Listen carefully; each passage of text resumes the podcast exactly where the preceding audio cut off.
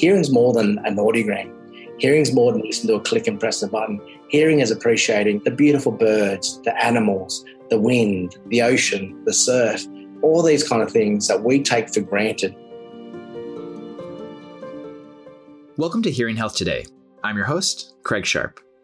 In this episode, we'll hear from Professor Kelvin Kong, who will discuss chronic otitis media and the current referral pathways for hearing loss. We will also explore the impact on First Nations people in Australia existing stigmas, and how access to care impacts outcomes.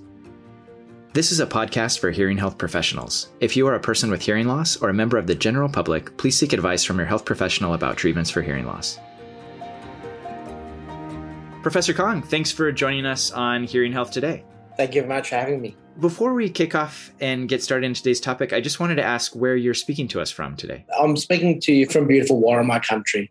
And I think, particularly for our, our global audience, I want to paint a picture of some of the work and the places I go to from the remote of Australia, which probably most people are aware of, that rich red earth, the super blue oceans, to my country, which is Worimi country, surrounded by sands and the sea and the fish and the animals. Um, it's a real delight in this COVID period if there's some positive out of here of how beautiful our lands are. And so, on that note, it's always important for me to acknowledge that I am on Worimi country and I would pay my respects to all the beautiful people across the world, the First Nations people in particular, who come from different parts of the world and also where you're coming from. And it's a pleasure to be with you guys today. Fantastic. Well, thank you for including the Welcome to Country. So, one question that we always ask all of our guests is what inspired them to become a hearing health professional? So, I, I might just ask you, Professor Kong, what inspired you to become a surgeon? It's a, probably a, a, long-winded answer. I guess the, the, the part of which made me uh, want to be a part of this community was really the origins of growing up. And if I go way back to when I was a young child, my mother was a, a nurse, but for her to get to be a nurse, uh, there was much racism and there was much uh, depravity that she had. She never had the privilege of going to school. Um, she learned to read and write in a news agency and they were actually living truly off the grid because they were worried about the White Australia policy, which actually meant that people were taken away from their families. And my nan and pop had this notion of this, this thing called an Australian dream, and it's just to raise a family amongst yourselves.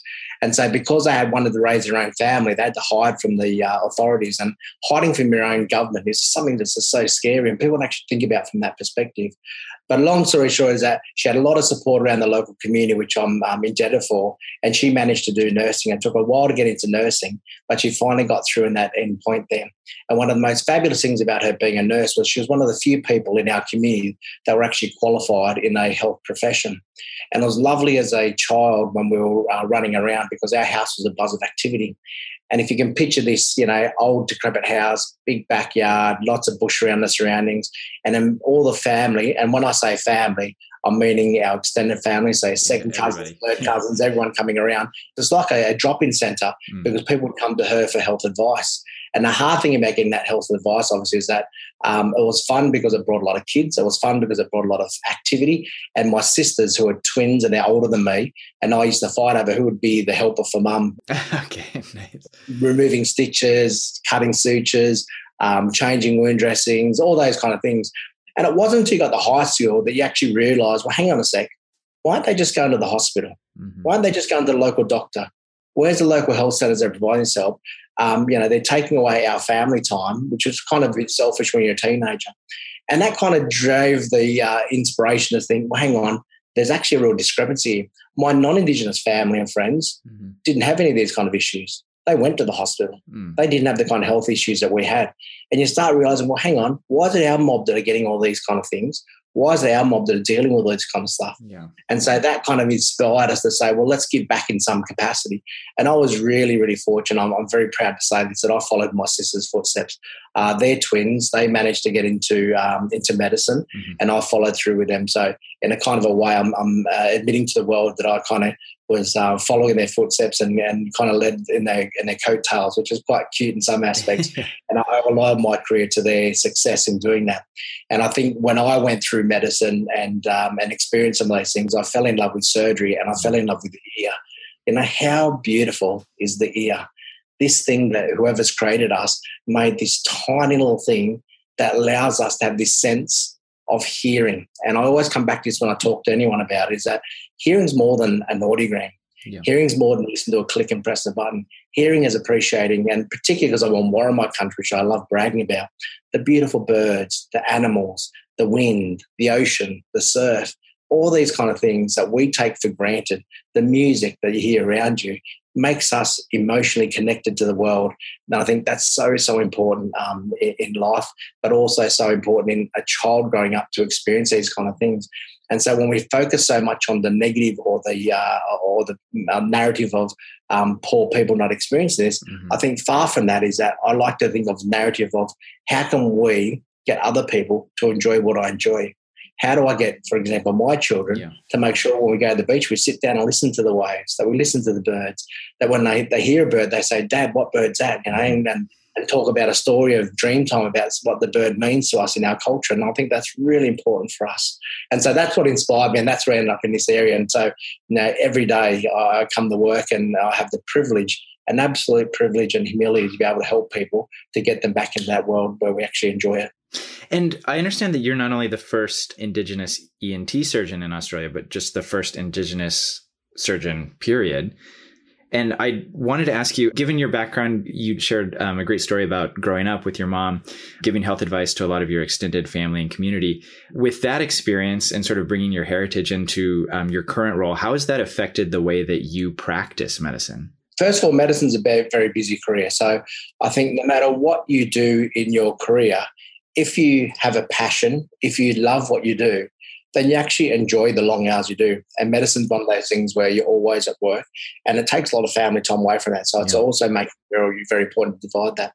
And so in answering that question, I guess it's really making sure that you have that uh, passion and drive mm-hmm. to make sure you can put in the hours to treat.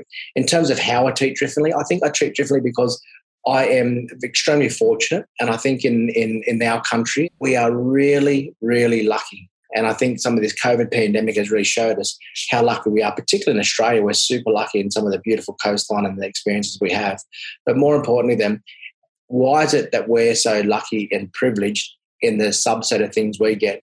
And those subset of things are basic human rights mm-hmm. a roof over our heads, food on the table, and a family around you that loves you, that you're not persecuted or discriminated against purely based on your race.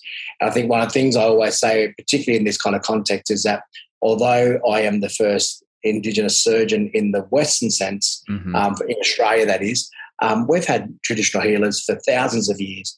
We call them ngangkaris in Australia, and the ngangkaris have played a really important role in Australia in the landscape of health for many thousands of years.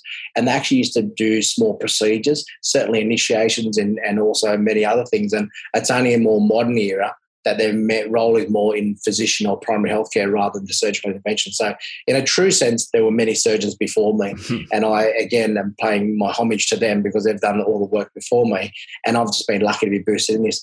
But on the other aspect of it, it's really disappointing mm-hmm. that we're talking about this era where there's still only a handful of um, Indigenous surgeons in Australia. And I think mm-hmm. that's a blight on Australia. And it really shows and highlights the disparity and the discrepancy on how um, we need to uh, adjust to these inequities that we experience in this country. And what about inequity of access to care? Because I know that's something you've talked about and written about before, just in terms of the ability for Indigenous communities to access care in general, but even more specifically, hearing healthcare. Yeah, I think, well, for me, the, the important part of hearing, and just particularly when we're in this podcast, when we talk about cochlear implantation, is that implantation has really shown us how important it is to address hearing at a very early age mm-hmm. in terms of neural pathways, in terms of uh, language development, in terms of speech development. And I think when I go to our commonest disease we see, which is otitis media, mm-hmm. that there is this huge discrepancy in what we see and dichotomy what we see in Australia, where we've got the haves and haves not.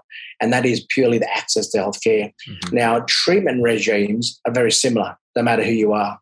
But the problem that we have is that we present at an earlier age mm-hmm. and we present with more chronic disease and therefore we present with a lot more complications. And I think the notion that people forget is that they think about remote Australia when they think about Aboriginal Australia and they think about remote Australia when they talk about hearing loss and hearing discrepancies, when in actual fact it's in our own backyard in mm-hmm. the city. I saw a six year old kid, an Aboriginal kid, who had speech delay, behavioural issues, um, and quite a lot of language and developmental delays. And when I saw them examine the ears, they had maggots in their ears. Oh, jeez. In Australia, in a first world nation, where we're surrounded by tertiary hospitals, which are the best in the world, where we're doing cochlear implantation, where we're doing all these amazing operations, interventions, that we're seeing poverty at a level that we're seeing in third and fourth world nations in our own backyard. And it really highlights to me that there is something innate in there because I don't, I still don't believe that we are inherently um, racist and also inherently biased. I think what we don't realise in the way that we've been doing things for so long now, we're not actually looking after the vulnerable. Mm-hmm. We're not actually taking care of some of those people that need those access to hearing healthcare. I think it's our role as health professionals to bring this to attention to the world, but it's our role to make sure that we play a, an even playing field so that everyone gets that healthcare. And where people get frustrated or maybe take the message the wrong way, it's not about dragging the other community down to say, you know, we want to be equal on there. It's about how we actually bring our Aboriginal and Torres Strait Islander kids into a world where when I show a photo of an Aboriginal kid and show a photo of a non Indigenous kid, that I know that they're going to have the equal opportunity in this amazing country that we live in. But unfortunately, at this stage, I can look at those photos and I can tell you that they're going to have completely mm. pathways in their education and their long term employment aspects. And in terms of access to healthcare in other countries in the world, there's often a discrepancy between access to healthcare based on whether you have insurance or not and your ability to afford healthcare. But in a country like Australia, where there is universal health care, why do you think you see that discrepancy with the Indigenous community? Is about the location of the outlets for care? Like, why are there so many cases that do come up where um, Indigenous uh, communities and, and kids in particular just aren't receiving that same level of healthcare, especially related to hearing? it's the unconscious bias we have in our in our system. Mm. And I think you know Australia is very different because we have such a huge geography. So we're talking about urban, regional, and remote populations. Certainly in my community, which I'd consider urban populations, mm-hmm. where we've got a, a, a most amazing hospital, we're doing incredible things. That we talk in even the language in the healthcare system in the wrong way. So if we have a clinic and people don't attend, we say they do not attend. And so the do not attend rate for Aboriginal people is quite high in the hospital system. Mm. Now, one of the problems with that is that we then inherently blame the community or the people for not attending the clinic. When actual fact, we should spin that around and say, well, hang on, why, why is the service so bad mm-hmm. that no Aboriginal people are coming up the clinic? And when we change that, when I moved my clinic less than five kilometres away from the hospital in a local primary healthcare facility designed for Aboriginal people, that suddenly we had 120% attendance, skyrocketed we had a clinic there, and as soon as I found a clinic was there, everyone just walked in there. So just the storage for the families about the ear, ear troubles and hearing troubles um, is just incredible. But my point being is that it wasn't a transport issue because it's right close to the hospital. Yeah. It wasn't an issue about attending on a day because they didn't want to be up there. It was purely about cultural safety, mm-hmm. being in an environment where you felt like you were listened to. Mm-hmm. But also, I guess if we as a hospital were making a clinic go to the community, that actually showed them that we cared, that we want to elevate it to a position which is important. And so then the community respond to that. And then once they get a feel of what the clinics are like, we start getting this attendance rate. Now, attendance rates continues to balloon, which is fabulous because it's about that access to it. And all the work we've done in looking at some of these things about screening, about access, about referral pathways, mm-hmm. all come down to mums know mm. when their kids aren't doing well. Dads know when their kids aren't doing well from a hearing point of view, and any listener out there knows that. And so the question not is why are we doing it in a way which inhibits it. The question is that if you know already, mm-hmm. then why are we not providing the care that we actually deserve? Why are we not providing the care that people want? When they actually already know what the answer is. So, I was reading some research in preparation for this interview that First Nations people are three times more likely to have otitis media and, and, chronic otitis media as well. What do you think needs to change in the healthcare system to bring those rates down? Is it as simple as having more culturally appropriate outlets for care, or what, in your opinion, would help bend the curve down on those rates? I think there's a whole multitude of things that need to occur, and, and I think the hard thing is that in such a, a, small time frame, it's probably hard to talk about all the things that are required. Okay. But the important part of doing that is how do we change the culture that allows us to present these issues in a, an appropriate manner. So how do we make the hospital or the um, or the health service mm-hmm. more appropriate? Now we need to address that on multiple levels. Mm-hmm. We need to make sure there's employment of our local people. We need to make sure that there's promotion of our local people. We need to make sure that our local people feel safe in a hospital environment because traditionally in Australia, if you went to a hospital as an actual person, you'd not come out most of the time. Mm. And that's devastating. And that's the reality of the history.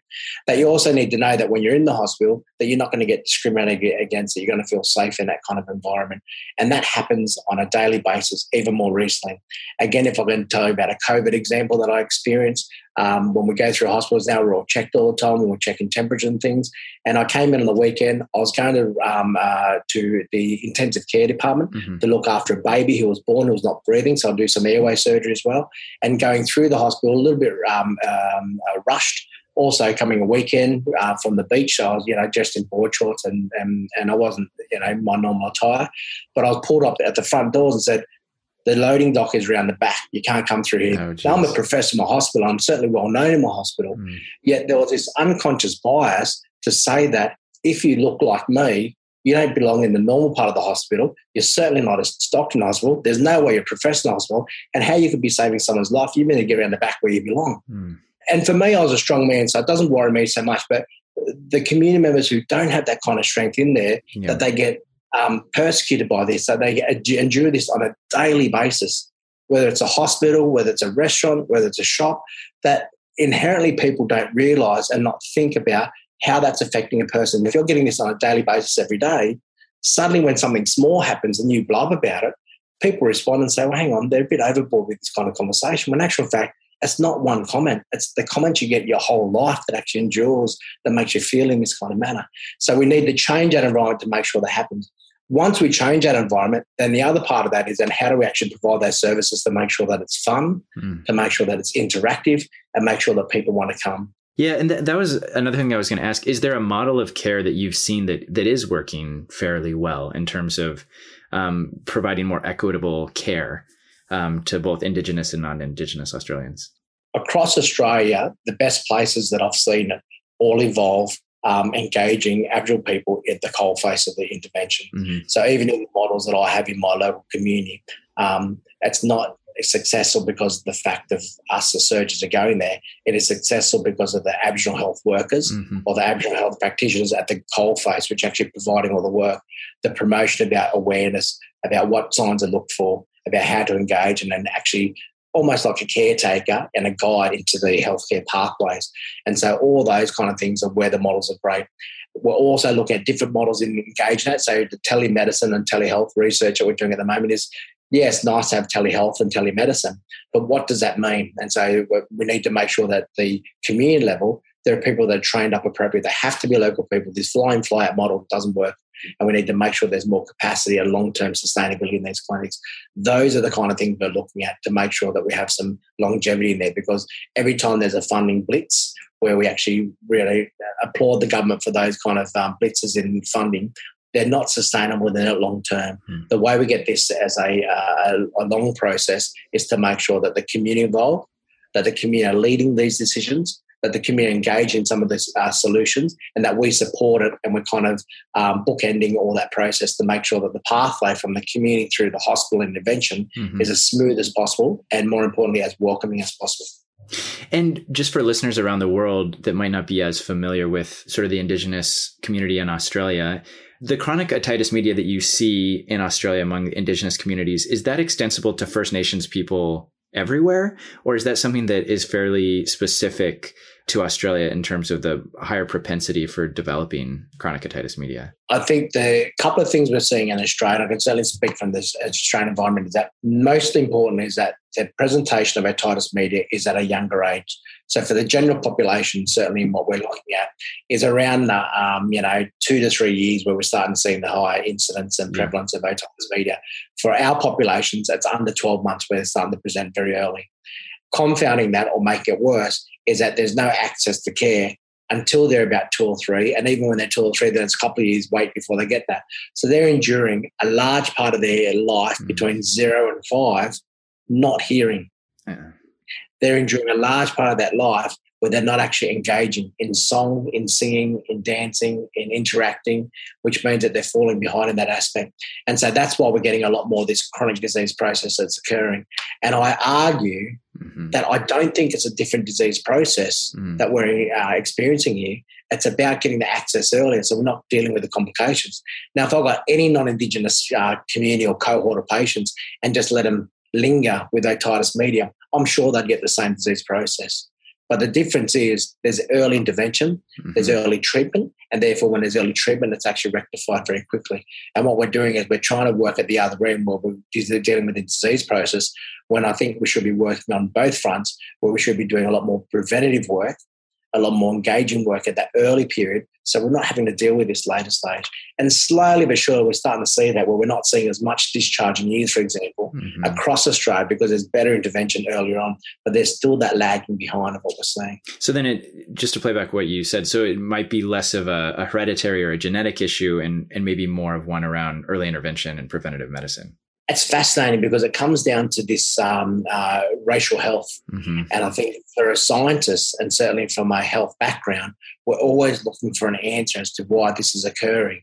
And often we point to it must be a genetic issue, it must be a familial issue. But I'm not seeing any of that in any of the research I'm doing.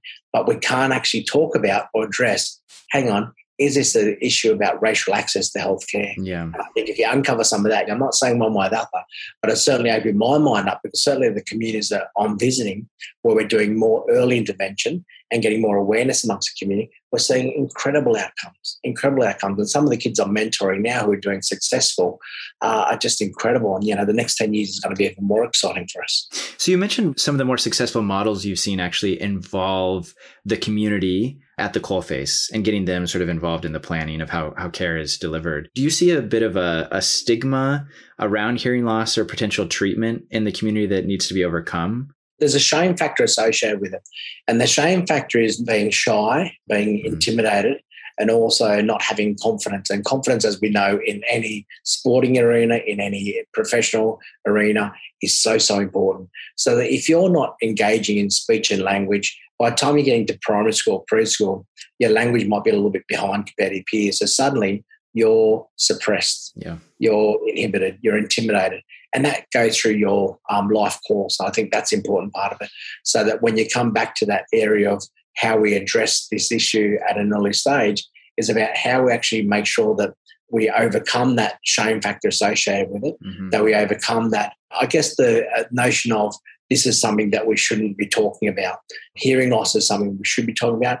Hearing loss is something that we need to acknowledge. Hearing loss is something which is real, and it's okay to miss conversations and I ask all the time. Mm-hmm. And if I go to a, um, you know some of the um, incarceration of our young population, juvenile justice, a lot of the kids who are actually um, incarcerated don't actually even hear what's going on in their trial in the court case because mm-hmm. they can't hear.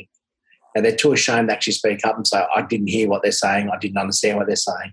They just nod their head and say yes. And then by the time I'm seeing them, you're realizing that, man, how did you actually go through this and not even ask that question? Yeah. Now, in that kind of a system where you're very um, devalued or that you don't have that power or you're dehumanized in many aspects, that if you start saying, huh, I didn't hear you, then you're going to get turned around, you're going to get flogged, or you're going to get um, victimized or get punished. Yeah. Now, that's a simple kind of human right that, you know, if you don't hear, but then if, if you're asking her or what, instead of saying, hang on, you have a hearing loss, they're actually saying, you're a smartass. Why aren't you listening to me? Yeah. And so it's changing that whole philosophy around understanding what people are going through and how they're understanding it. But of course, again, by the time they get the juvenile or teenage years, you've missed the boat. Yeah. We need to keep rewinding back to how do we stop that from occurring? So, what does the treatment pathway look like in most cases for Indigenous people, especially children that have a hearing loss that might need further intervention? So, what does that look like today, I guess, and what should it look like in the future? The hard thing is, it looks like this hmm. silence. Yeah. Nothing's happening. And that few seconds of silence is what they're enduring the whole pediatric life. Mm. And that's what breaks my heart because we've got all this hearing loss in this country. We've got first world healthcare provision, and we're not joining the two together. And so we see more of this life cycle of hearing loss and depravity and poorly educated and unemployed and social issues. And it just recycles again and again and again. Our role is to understand that this is such an important issue in the life course. Our role is to appreciate that from a public health perspective, we need to make sure this is a very, very high priority. In fact, one of the most highest priorities that we could possibly put on any kind of health chronic disease. Chronic hearing loss is not even recognised as a chronic illness in the closing gap reports. Hearing loss is so instrumental in making sure kids develop properly. The neuroplasticity, the pathways of education all come down to being able to hear. And so I, I implore and I certainly stress to everyone I talk to, policymakers, bureaucrats, families, mothers, fathers, that we need to make sure that we're hearing well. If we're hearing well, then we can relax a little bit and make sure that's okay. So, the World Health Organization recently came out with the World Report on Hearing, which did talk about um, the importance of early intervention in hearing loss. Do you feel like that is starting to get picked up more and more by policymakers and by other decision makers around changing the way that healthcare is delivered and the importance of early intervention and detection of hearing loss? Or is there something more that we need to keep doing to raise the profile? I think the beautiful thing about the report is that the overarching goals of the report is to try and make ear and hearing an important issue in the public health arena, mm-hmm. but also an important issue in the life course of anyone growing up. Now, if we try and tease that out a little bit, it's quite important to appreciate that this is not about doing a surgery. And so people talk to me as a surgeon say, well, you want to do more surgery? No, I don't.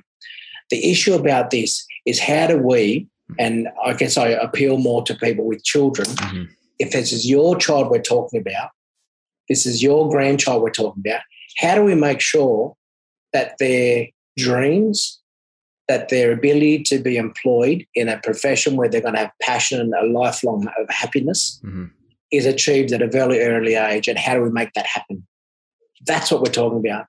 And the funny thing about it is it's a basic human right. Yeah. We're not talking about a wonderful world of all these kind of medicines. All we're talking about is if you've got a kid, let's make sure they're hearing, let's make sure their speech and language is developing, let's make sure that they're progressing in the life course of happiness. And if we can achieve that, then all these ear issues will be solved. We won't be dealing with some of the, the chronic aspects of it. And if I go back to when I look at chronic suppurative otitis media or chronic pussy discharge in ears, it's a big operation to solve. It's a big intervention to get involved in. Now, if I could meet that child two years earlier hmm. and look after them so they didn't get to that stage, then wouldn't that be better for everyone? Do you think there's some metric or some simple question that uh, primary care providers, indigenous healthcare providers could include into early assessments to help try and pick up more of this hearing loss earlier on so we could start to better understand if we're moving the needle on this thing or actually able to, you know, detect even earlier that there might be a patient who needs earlier intervention? Yeah, I think we're we're always looking at ways in which we can do that. In Australia, we have this um, program called the Plum Hats program, which is looking at some of those uh, questions around what kind of things they should, could hear, what kind of language they have. Mm-hmm. But I would like to even take it back a step further. Anyone here listening to this podcast um, knows anyone with children mm-hmm. know when there's something not right with their child. Yeah. Whether it be a whole lot of things. Now, obviously, speech and language when your kid's 12 months or 18 months and other kids around them are running around and yours is not. When the other kids are talking in three or four words or five or six words and your kid's saying ma, dad, and that's it, you already know there's something going on. The issue here is how do we translate that question that the parents have to either one, relieve them to say your child's at normal development pathway, mm-hmm. or two, hang on, we need to bring you in and look at that aspect. And then I come back to again, mm-hmm. depending on the postcode which you live in Australia, yeah. you can get that kind of question pretty quickly. And the problem that we have, and I come back to this, is access to healthcare and access to the questions. So the answer question, whoever we need to arm with that knowledge to make sure that that question is answered is who it is. Yeah. So for some communities, it's going to be the local GP. In other communities, it's going to be the health worker. In some very remote communities, it's going to be the grandmother or that wisdom holder in the elder aspect. It's going to say, you know what, you better go get that health check for your kid because I'm a bit worried about the hearing. It's about how we actually empower people to have those questions answered that they're worried about their child. And then the other part of that then is the second part, which is then even if they miss that, what is the safety net to pick them up? So, what is the targeted screening surveillance that we need to make sure that it's actually uh, viable for us, but also productive for us to be able to do this kind of stuff. And all those things are very important. So, you know, the advent of technology now is so good that we can actually do hearing tests on iPads, on iPhones. We can mm-hmm. um, uh, do some basic language tests. We've got schools are intervening. So, you know, education and health should be having meetings and talking about kids growing and developing. But to get a minister of health and a minister of education in the same room together and talk across and cross pollinate is a really hard thing to do. Yeah, it's hard. But that's the kind of conversation you should be having because we have those in healthcare all the time. Yeah. I work with audiologists, I work with speech pathologists, I work with social workers, and I consider us all as one big happy family. Um, it's not about one leading the other. It's about, you know, here's, we talk about a, a community raising a kid. This is a health community raising a kid. So, how the health workers interact with me, interact mm-hmm. with our speech pathologists is so, so important. And we need to do this journey together. This is not a one outmanship. This is about us setting the systems and the structures up so that we don't have kids falling through the cracks. I was hoping you'd say, yeah, if we just added these two questions into the intake form for a pediatrician or a primary care, I think we'd go a long way. That'd be nice. Wouldn't that be nice? So we have a lot of healthcare professionals um, listening to this podcast. Some are GPs, some are primary care providers. We have audiologists that primarily specialize in hearing aids. We have audiologists that primarily specialize in implants. We have surgeons. What word of advice would you give to that larger healthcare community that's treating people with hearing loss, just to make sure that they're aware of some of the unconscious bias that might exist around different racial minorities and or indigenous communities across the globe? Yeah, a couple of things there. Uh, first and foremost is um, the fact that they're still listening to this podcast after how long we've been talking. I want to thank you for that. Um, it's really nice, and in a, in a funny way, I'm really glad that I've connected to the listeners that are, uh, hanging in there. Um, the second thing is, I don't think our listeners are the people that need to hear this. Yeah. And that's a funny thing to say because the fact that we're in this space and the fact that we're so passionate about this means that we already care. And so I would implore you to go back to your workspaces and really look at how we can reflect on ourselves and do a better job at looking after the vulnerable populations that we care for. I think we all have that. But look in different ways, look in different crevices. It's not about the simple thing of, you know, you need to get a referral. It's about how do we actually get the person to the referral to get to here? How do we actually increase that awareness? I think awareness is probably the, the big message uh, from that. Um, and the most important thing, which I've always been taught by my mother, is two things be kind and be useful. Everyone has a story so that when they're not showing up, when they're not paying attention, when they're not listening to what you are trying to engage them in, there's a reason for that. So be kind in the way in which you ask things. Be useful. If you're not there to actually help, move out of the road. Um, there are a lot of pretenders out there who think they're doing the right thing. And actually, when they reflect on themselves, realize they're probably not doing the right job um, it's okay to say, look, this is not my thing, move along, but you're creating uh, a block for someone else to actually help in that space. So really make sure you're being proactive in this space and, and look out for each other. And the most important thing with all this COVID stuff, which is probably highlighted more so in the isolation we've had, is really take care of yourself because if you're not 100% in yourself, then you can't help anyone. So take care. Kelvin, thank you so much for joining us on the podcast. I learned a tremendous amount about Indigenous Australia and, and some of the disparity in healthcare. And I'm going to take away with me the be kind and be useful motto that, uh, uh, that you just talked about. Thank you so much for having me. And importantly, thank you so much for showing an interest in this. It means the world to me and to my family. Have a great day. We've received some great feedback from our listeners around the world. Please continue to share your perspectives with us so we can create the most engaging podcast for hearing health professionals. Click the link in the episode notes to share your thoughts. We'd love to hear them. Just a quick reminder the views of the interviewees in this podcast are their own and do not necessarily represent the views of Cochlear Limited or its subsidiaries. This material is intended for health professionals. If you are a consumer, please seek advice from your health professional about treatments for hearing loss. Outcomes may vary, and your health professional will advise about the factors which could affect your outcome.